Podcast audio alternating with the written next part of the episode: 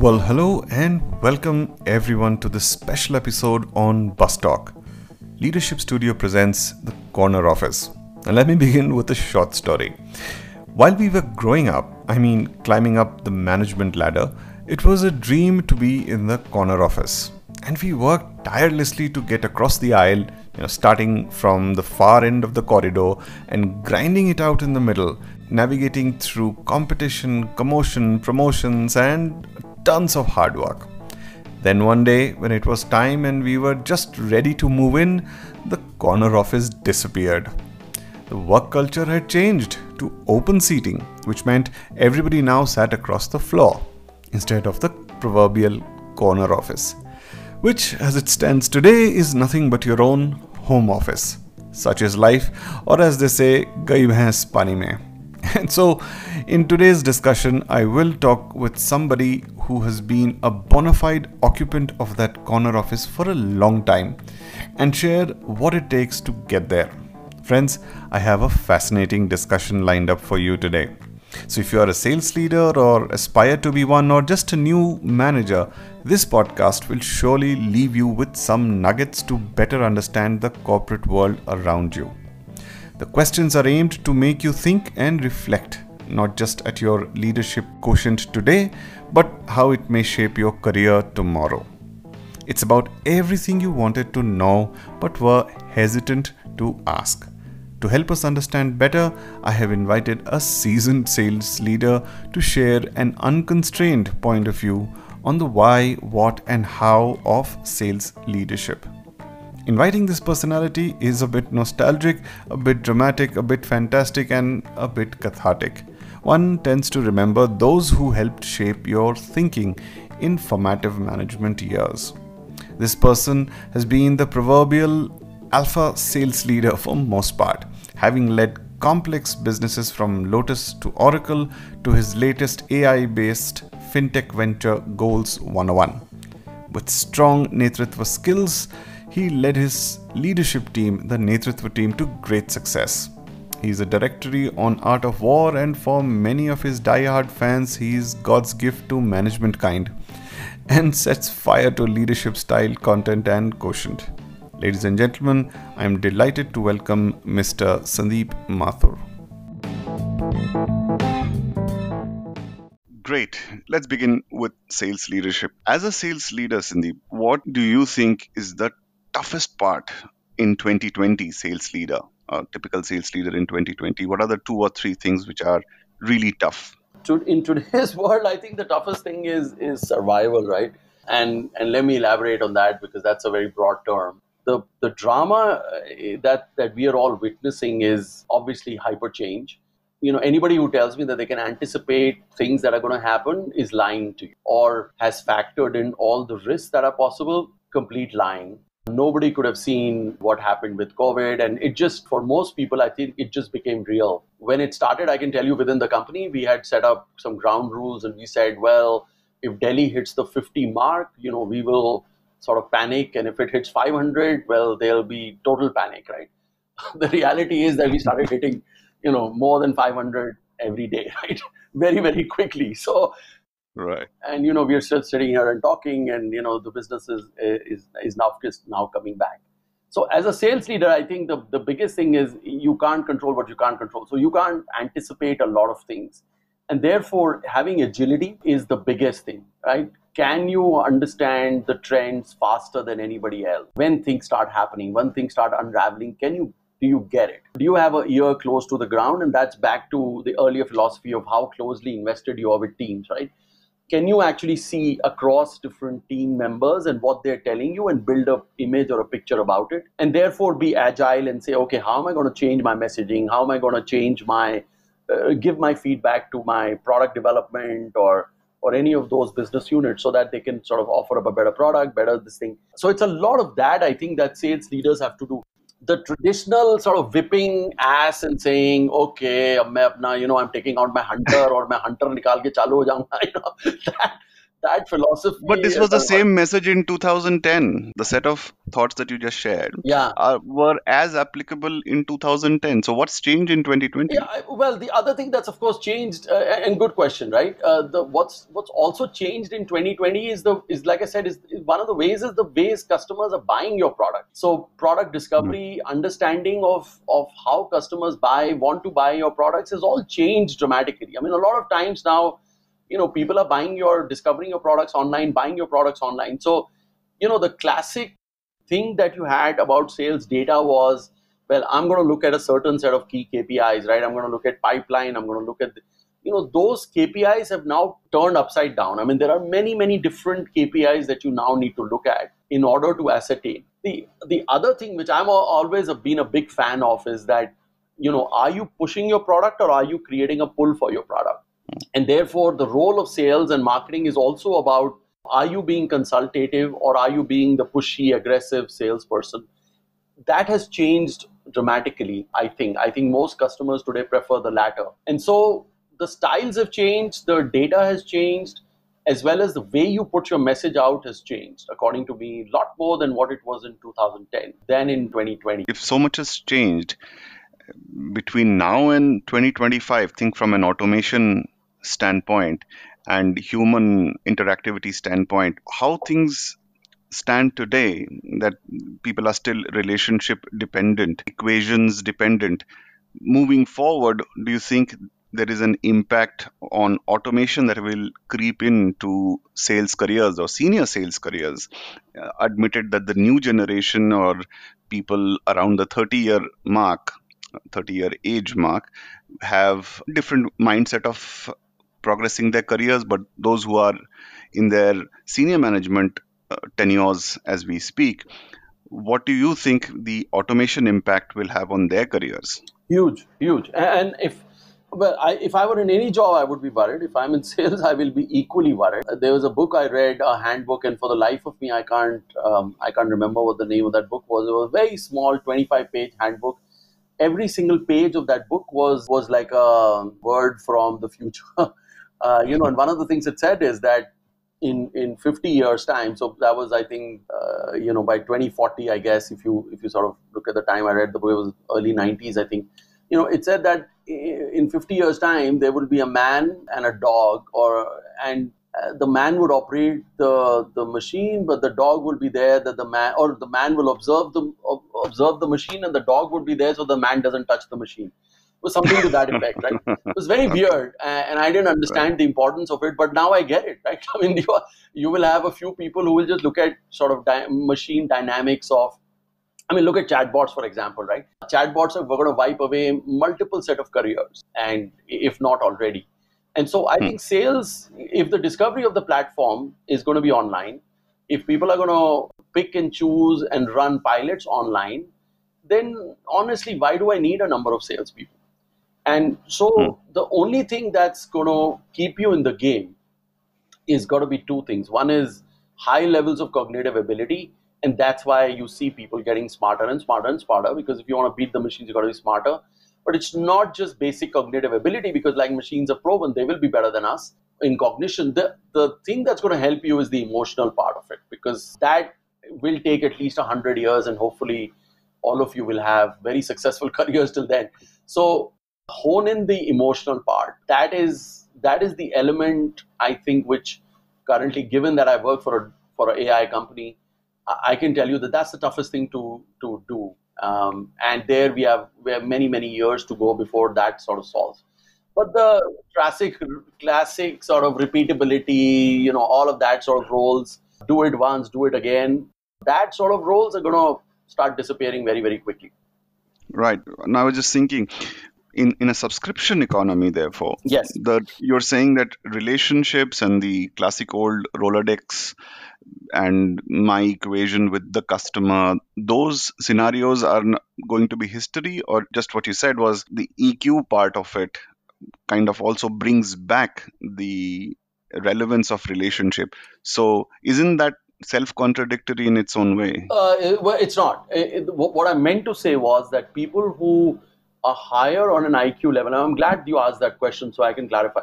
The the, the relationships going forward will be built using that EQ factor. If if large enterprises see the value in having relationships because hey, I can talk to you about uncertainty of my business and emotional appeal versus uh, saying that you know because what happens in a in a mechanized world is that there is a there is a format and there are rules and everything gets driven by those rules right? Uh, in the past if you see a lot of sales people have gone in and said well this is my, the way my company operates and therefore i can't change the rules. Well wrong answer right? Because if if that's what you're saying then that a machine can do.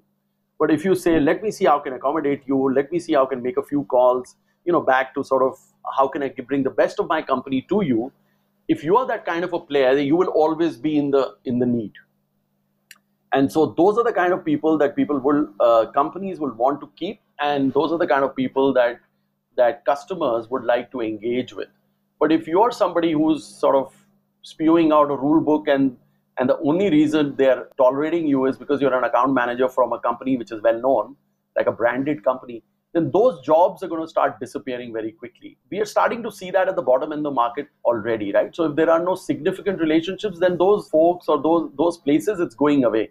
The roles are turning to be more customer success. Like if you talk to a lot of SaaS companies, they will give more emphasis on the customer success role than let's say the selling role. It's starting to change already, especially for people who are doing more inbound oriented sales, which we've also started seeing increasingly happen, right?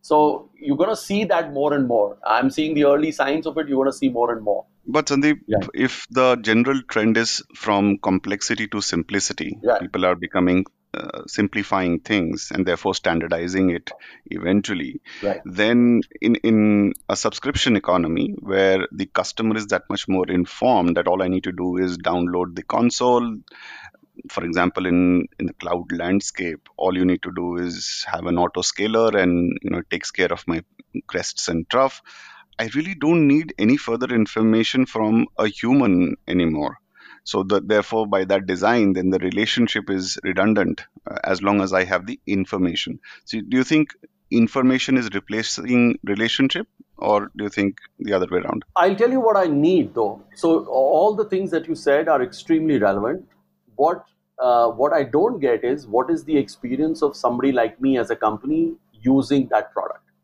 So let's say I was using CRM for the first time, I was migrating to a new CRM.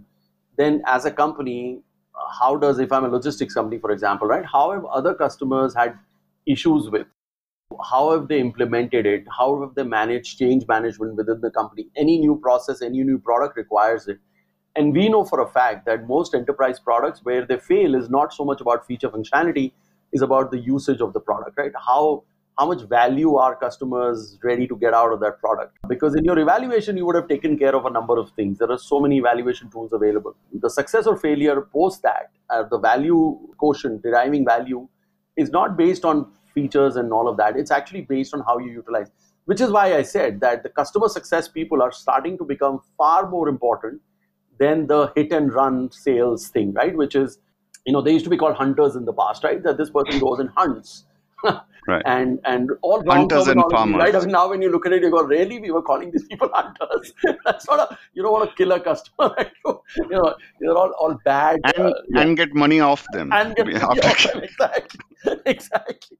So it was just a very, very bad connotation, I think but yeah so i think that's a dying art to my mind it's a dying skill they will always i mean like when i say that i'm, I'm saying speaking the majority right there will be people who will always be required and there will be products which have to be pushed and so there you will always find that role but majority i think you would have seen in fact if you look at your own buying style you will see a big change i see the buying styles of millennials and it's the moment they see pushy hard all of that they back off they don't want to buy from such people. They like to sort of be in an advisory mode, consultative mode, you know, get give me more information. How have people who have used this product benefited or seen or whatever? And so I think that's the way, uh, and they say, right, the, the way you sell is the way you buy. And so unless you can incorporate these habits in, in your own style, you will not be able to sell like that. So if you're a hunter, I'm sorry, this is bad news for you, right? You thought you were great, but sorry, you're part of a dying breed now. Expiry date. Expiry All date, right. exactly. No, it gives a perfect segue into the next set of questions. These are around millennials, and you mentioned a couple of things around Mm. them. Now, most of the mid management, mid management who are who have people management responsibilities are dealing with millennials. So workforces have almost three generations working together uh, under the same roof, as it were, under the one roof, and therefore there are conflicting styles, ideas, and uh, uh, you know motivations, like you just mentioned. So the FOMO gen, you know, the fear of missing out generation, despite having everything, they fear missing out something which is basis nothing. So what are they really missing out, in your opinion? And and, and uh, it's like I, I call them the snowflake generation. Perhaps we come from that hunter mindset where you are expected to be tough.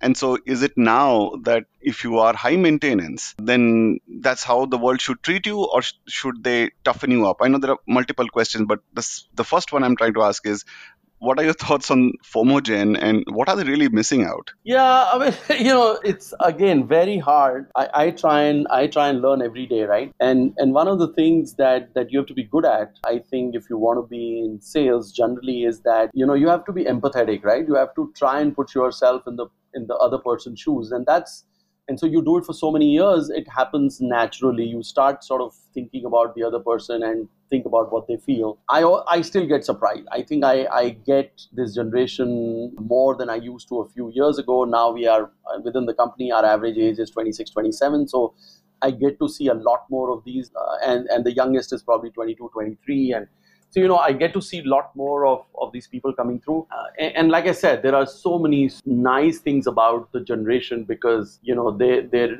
there is no uh, i mean the intelligence levels are higher. There is nothing that they can't achieve seemingly. I think the frustration stems from because of social media is that you know you are missing what you are what you don't know. It's i don't know what my friends are going to put up tomorrow and will i be the first to do it or not I think that's what they're missing. Yeah. So it's like waking up and realizing, heck, somebody discovered a new restaurant which was five blocks away from me. Somebody discovered a new hobby which I had not thought about. One of these, one of very good friends of ours in the company told me that, you know, he started learning Sanskrit. Like he paid, I think, 500 rupees to a guru who came and taught Sanskrit to all these 23, 24 years old. And he thought it was great because the next day it was on his Insta page and a lot of people liked it. So I wasn't sure if was learning Sanskrit for Sanskrit or was it for Insta or what was the outcome that was.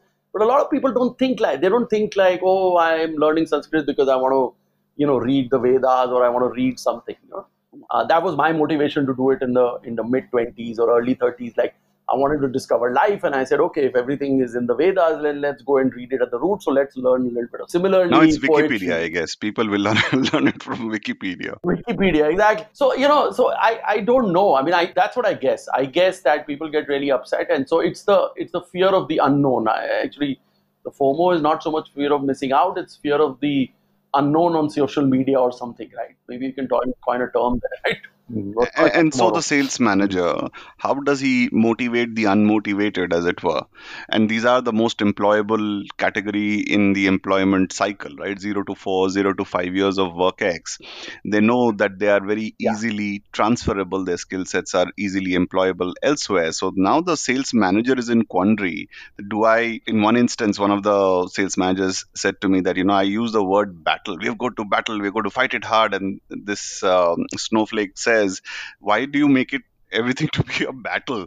You know, it could be a walk in the park. Why yeah. does it have to be such a fight all the Right. time? So he, this person was Yes. completely perplexed that how else do I motivate a sales force? Yeah. So those words are are passe, right? Battle, war, we got to win. uh, you know, these are, if you use these words, you're going to switch a lot But of people traditionally, you would right? call them softies. yeah, exactly. You would, you would, you would, you would.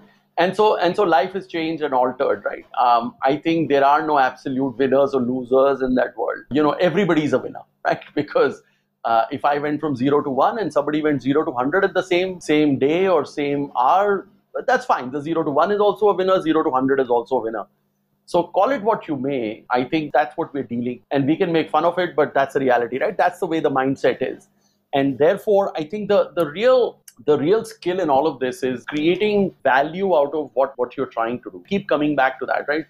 the mission has got to be, and mission may be again a, a wrong word, but you know the the because everything has a has a war connotation in our life, right? That's how you brought up. But you've you've got to set a stage which says that the that what you're doing, this is how it's going to help. And I think the moment you start providing that purpose, what you will find is that millennials uh, get drawn to purpose very quickly.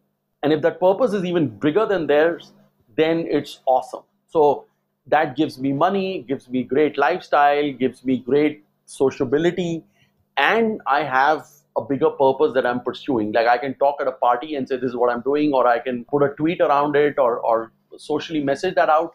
I think those are the things you got to watch out for. And so creating the purpose or crafting the purpose is, is probably a very, very important thing. I would generally say about that that about businesses, right? That if businesses haven't created a purpose and it was if it was and they didn't understand the larger sort of goal of the company then then i think it'll be it'll be harder going forward. I mean i don't recall ever i think in in oracle uh, having worked there for a number of years that larry would sort of send out an email and say this is the vision of my company right? Um, i do that every month now. I do all hands. I fill out the vision. I send some three four emails in the month I have chats with a lot of people. I actually go out of my way to explain to them what the greater purpose, the greater good that we're causing. And so you have to be at it. Get used to talking a lot and explaining yourself more so that you clarify and you help. So communication skills and the way you communicate will become very important for, for leaders who are in between the phase, right, where you're uh, where you're talking to multiple generations. Right. Well, that brings us to the end of the second segment of very very insightful thoughts, and the message that I'm getting is you've got to unlearn to learn yeah, newer things or newer skill sets. Yeah. Great. That was quite insightful and helpful. Thanks for your thoughts there, Sandeep. It gives me the perfect segue for us to move into the next segment. Well, ladies and gentlemen, if you liked that part of the corner office, be sure to tune into the next episode as we explore all the four corners of the corner office. In section 3, we talk about skills needed to manage the top talent. Everybody wants a dragon warrior, but are you a master Shifu? Have you ever thought about it? How do we separate mediocrity from excellence? Or we talk about the sales pressure and intensity which leads to a burnout and the ways and means to manage amid this pandemic. We touch upon the proverbial American dream and ask if it is over. Does it have a future, or how do we manage an APAC dominated management style? And so, friends, if you don't want to miss this, be sure to subscribe to Bus Talk. It's available on Apple Podcasts and Spotify for our Android users. And if you just want to listen to it on the web, hop on to anchor.fm forward slash Gyanban. We're not just Corner Office, but the rest of the management podcasts are listed as well. If you have questions or comments, send me a voice note in the link below or email gyanban at gmail.com. That's G Y A N B A N N. Or tweet a hashtag GYANBAN and I'll try and include them in the next episode. Till then, be well, stay safe, and get your A game to work. This is your host GB, and you are listening to Bus Talk Leadership Studios Corner Office.